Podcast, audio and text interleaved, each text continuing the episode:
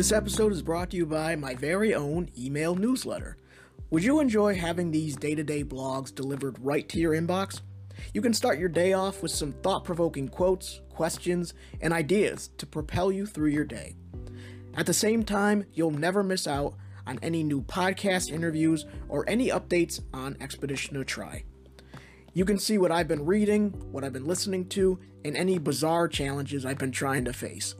So if you're interested in signing up, you can head over to expeditiontotry.com and fill in the form on the left hand side of the page. Your support is much appreciated, and I cannot wait to share some awesome content with you very soon. Peace out and good luck, everybody. Enjoy the episode.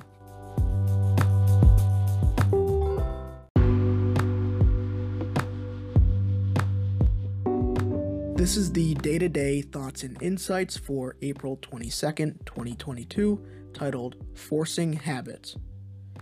Do you ever try forcing veganism on your family and friends? Someone asked me this question, and I could never imagine a time when I would answer yes. What gives me the right to force any of my habits or beliefs on anybody? My choices are by no means the gold standard for anyone other than myself. Heck, they may not even be the best for me in the future. Everything I do is an attempt to feel the best I possibly can in mind, body, and spirit. I form a gym routine that works for me. My 95% vegan diet makes me feel the healthiest I have thus far. Stoicism aids me in coping with the world. I would never force veganism on anyone.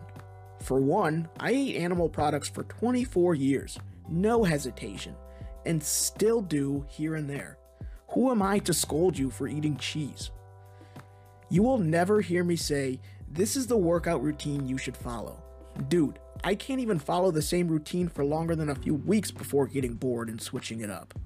If I ever force feed you Meditations by Marcus Aurelius or the Discourses of Epictetus, you can schedule my appointment to remove the Stoic tattoos from my body. I have no right to force any of my beliefs, perspectives, or habits on anybody. There's no way to know if what I'm doing now and how I think now is the best course of action. It all works for who I am at this stage in my life, but my future self may disagree. Our job in life is to focus on ourselves and try our best to find our footing in this crazy world. Figure out what works for you, what calms your mind, makes you happy and healthy. Let everyone else do the same.